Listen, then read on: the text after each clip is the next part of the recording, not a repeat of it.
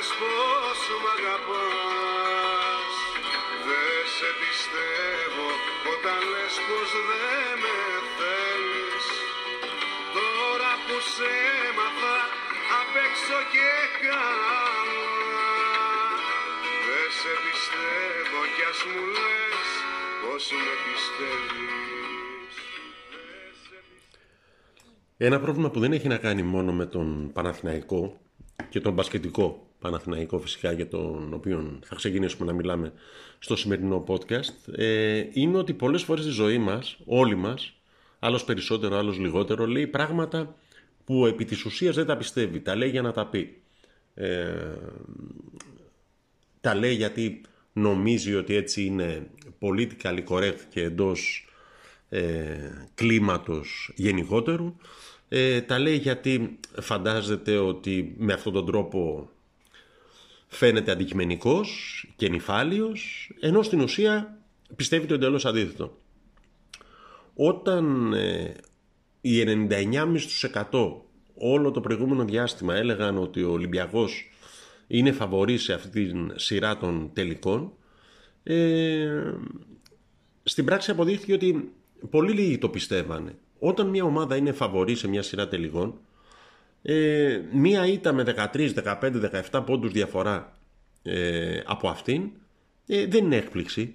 Δηλαδή δεν είναι ότι ξαφνικά ε, ανατράπηκαν τα δεδομένα και τα προγνωστικά και κέρδισε το outsider. Κέρδισε το φαβορή. Αυτό σημαίνει άλλωστε φαβορή. Στον υπόδομο πληρώνει ένα 20 στο δεκάρικο. Λοιπόν, ε, όταν λοιπόν θεωρητικά και στα λόγια όλοι έλεγαν ε, ότι ο Ολυμπιακός ο οποίος έχασε την πρόκριση στον τελικό της φετινής EuroLeague για ένα σουτ τερμάτισε δεύτερο στην κανονική περίοδο είχε κερδίσει πριν από το μάτς στο ΣΕΦ τέσσερις συνεχόμενες φορές στην ομάδα μας. Ε, όταν όλοι λοιπόν έλεγαν ότι είναι φαβοροί δεν μας αρέσει αλλά το παραδέχονταν ε, δεν καταλαβαίνω προς τι η έκπληξη, η απογοήτευση, το δεν πάμε πουθενά και ούτω καθεξής. Ε, αυτό σημαίνει ότι στην πράξη δεν το νοούσαν. Ε, έλεγαν αυτό, αλλά υπήρχε ένα αλλά ε, στο τέλος ε, που σήμαινε ναι, αλλά εμείς θα κερδίσουμε.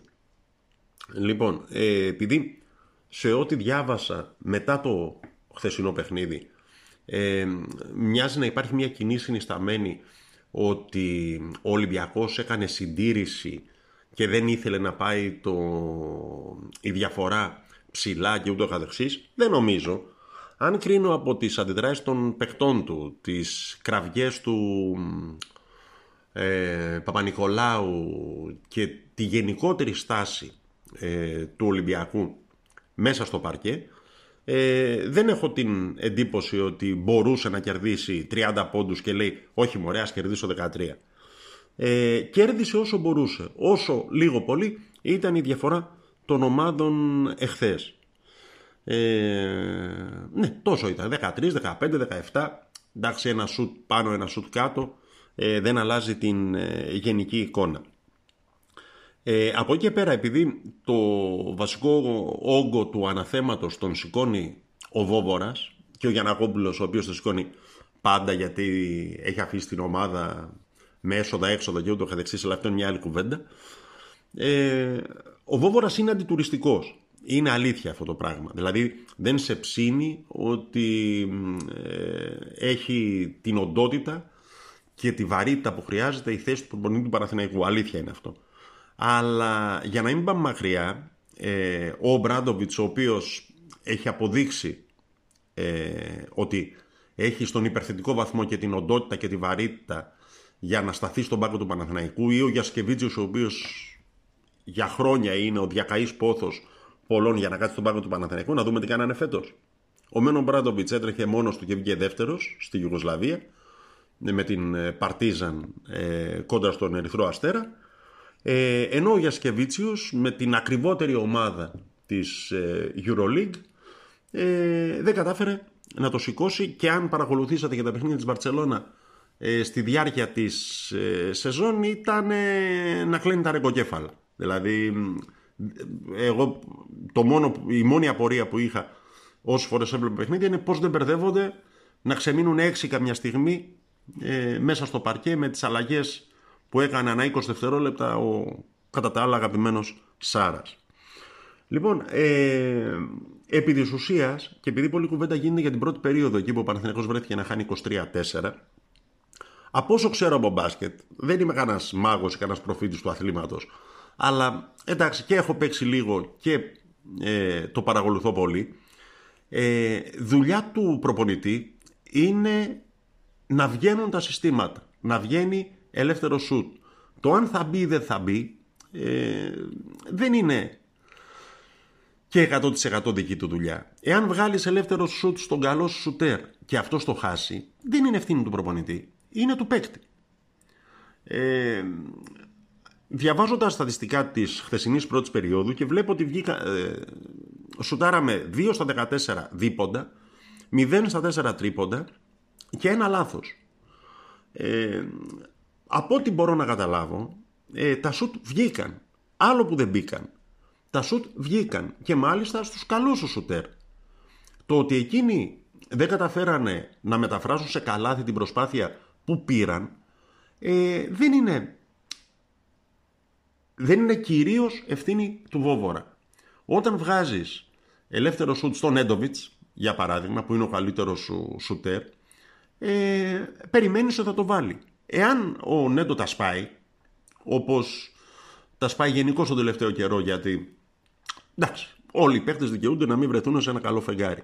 Δεν είναι ευθύνη του Βόβορα. Για να μην τρελαθούμε δηλαδή κιόλας. Ε, όσο γιατί ξαναέβαλε τον Έντο, μόνο ότι προφανώς δεν ήταν στη μέρα του χθες. Όταν κυνηγάς να μαζέψει διαφορά, ε, θα πρέπει να στηριχθείς στα επιθετικά σου όπλα.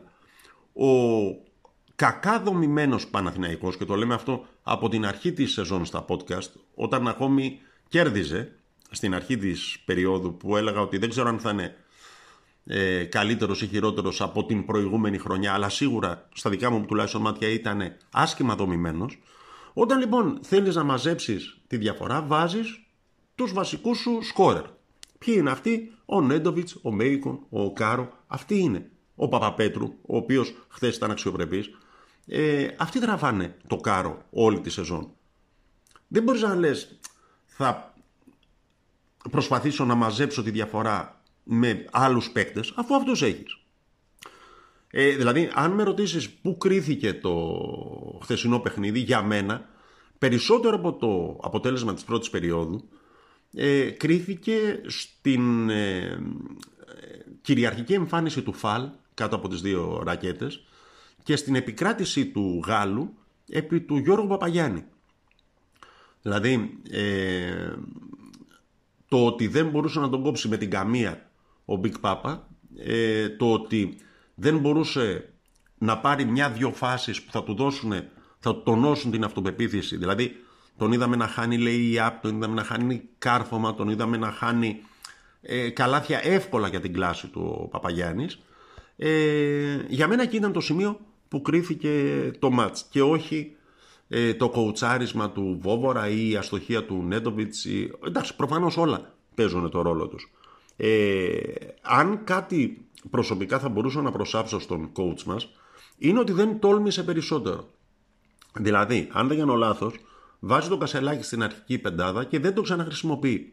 Μόλον ότι ε, έχω την εντύπωση ότι το χθεσινό παιχνίδι σήκωνε περισσότερο κασελάκι έχει το καβαδά στην δεκάδα και δεν το δοκιμάζει έστω για λίγο ε, ως μια αναλλακτική λύση να βγάλει τον φάλ από την comfort ε, zone του.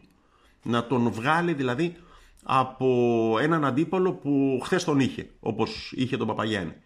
Ε, Ενδεχομένως ο Φάλ να περνάει από πάνω από τον Καβαδά γιατί είναι και 10 πόντους πιο κοντός. Σωστό είναι αυτό. Αλλά ας το δοκιμάσει.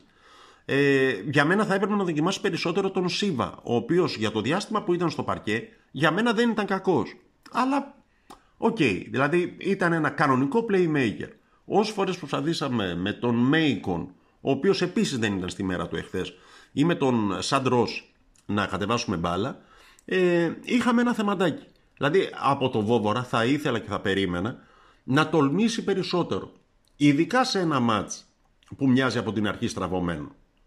Ειδικά σε ένα μάτς στο οποίο δεν ξέρω για ποιο λόγο, δεν ξέρω αν ήταν πνευματική προετοιμασία λάθος ή κάπου χάσανε την όποια αυτοσυγκέντρωσή τους οι παίκτες μας από την καθυστέρηση στην έναρξη του αγώνα και ούτω καθεξής.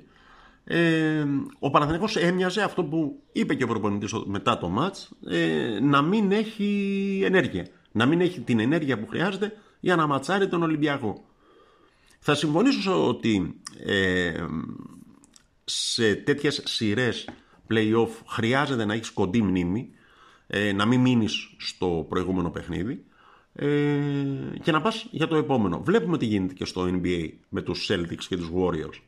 Ε, εναλλάσσονται οι νίκες ε, με δύο ομάδες που έχουν διαφορετικά όπλα η κάθε μία. Ε, δεν λέω ότι αυτή τη στιγμή ο Παναθηναϊκός είναι είτε Celtics είτε Warriors αλλά έχω την εντύπωση ότι στο δεύτερο μάτς τα πάντα θα είναι διαφορετικά. Ή τουλάχιστον αυτό θέλω να πιστεύω. Ε, μιλώντας για διαφορές, ε, υπάρχει μια τεράστια διαφορά ε, στον ποδοσφαιρικό Παναθηναϊκό ε, ανάμεσα στην συμπεριφορά του στην περσινή ποδοσφαιρική περίοδο και την φετινή. Ε, αυτή που ήδη έχει ξεκινήσει, γιατί οι ομάδες που φαίνονται το χειμώνα στείνονται και χτίζονται το καλοκαίρι. Ε, η απόκτηση και του Γκάνεα μετά από εκείνη του Λοντίγκιν δείχνει ότι ε, έχει υπάρξει προεργασία, ε, έχει υπάρξει ψάξιμο ε, και αυτό μόνο αισιόδοξος μπορεί να μας κάνει. Εάν έχουμε καλά νέα και από την υπόθεση Μπλάνκο, στην οποία μοιάζει ο παίκτης να είναι ήδη ψημένος.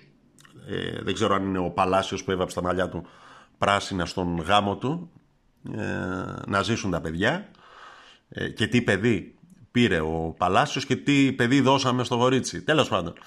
Ε, λοιπόν, ε, δεν ξέρω αν είναι ο Παλάσιος ο οποίος έχει παίξει το μεγαλύτερο ρόλο οι καλές σχέσεις που ο Παναθηναϊκός έχει αποκτήσει με την αργεντίνικη αγορά αλλά έχω την αίσθηση ότι ο Μπλάνκο ε, είναι σε μεγάλο βαθμό ψημένος για να περάσει τον Ατλαντικό για λογαριασμό του Παναθηναϊκού.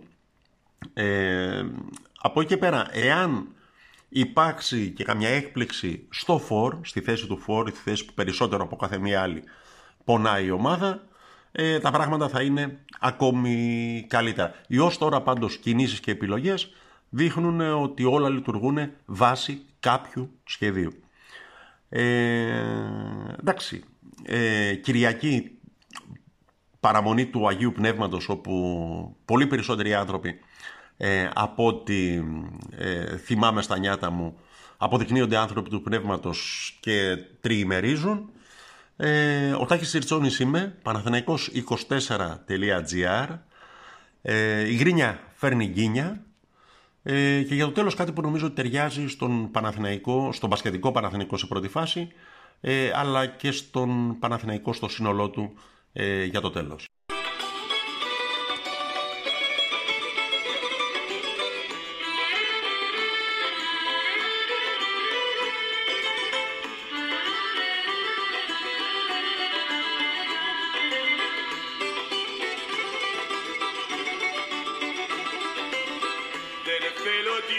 she.